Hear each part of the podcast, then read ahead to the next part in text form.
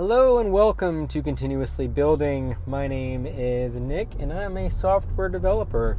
Today we're going to be talking about deploying things, I guess.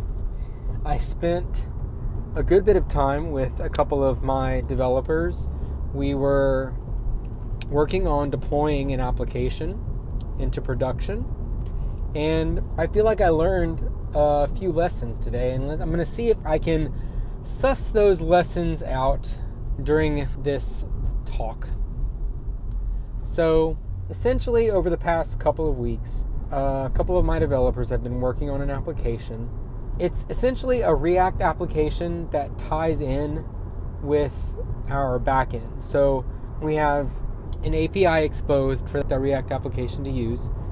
And then we also have a report that is hitting a SQL Server database. So there's just a couple of moving parts. It's fairly it's a fairly fairly simple application, nothing too complicated, right?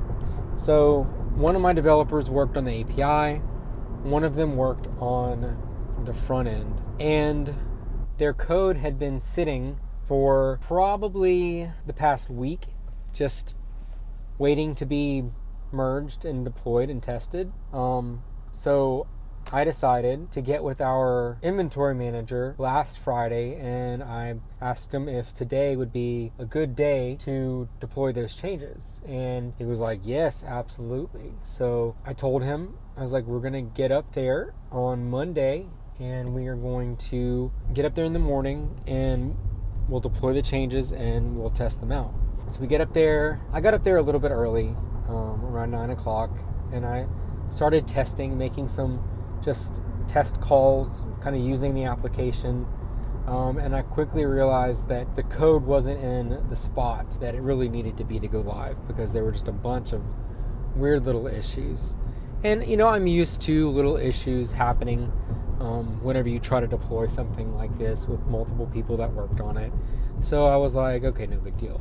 So once my developer who worked on the UI part got got in, I had him come in and I had him. Um, we we fixed the issue on the front end and I deployed that. And then we found an issue on the back end. So I reached out to my dev who worked on the API and he fixed that. And long story short, we didn't have everything ready to test until like 12:30.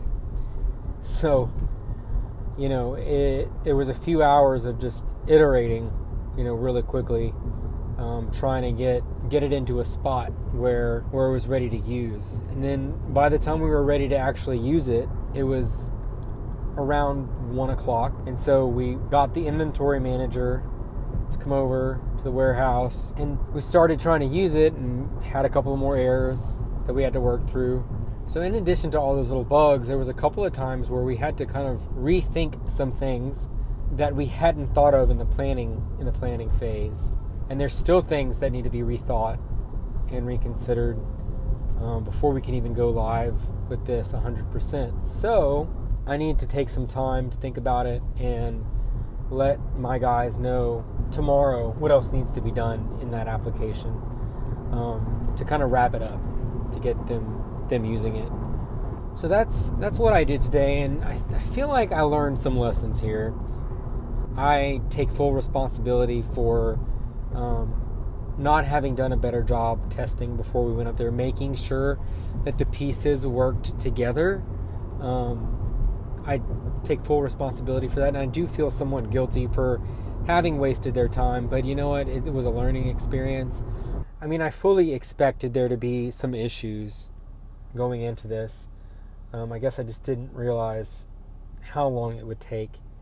Um, but yeah, we're gonna get get the issues cleaned up. But yeah, I mean that was that was kind of my day to day, just working on deploying an application and like I said, but uh, that's that's pretty much it for me. Um, yeah, if you have any questions, comments, suggestions, or topics you'd like me to discuss, I am all ears all the time. Feel free to reach out to me on Twitter at underscore N I C K D E V. That is underscore Nick Dev. And I will talk to you guys tomorrow. Bye.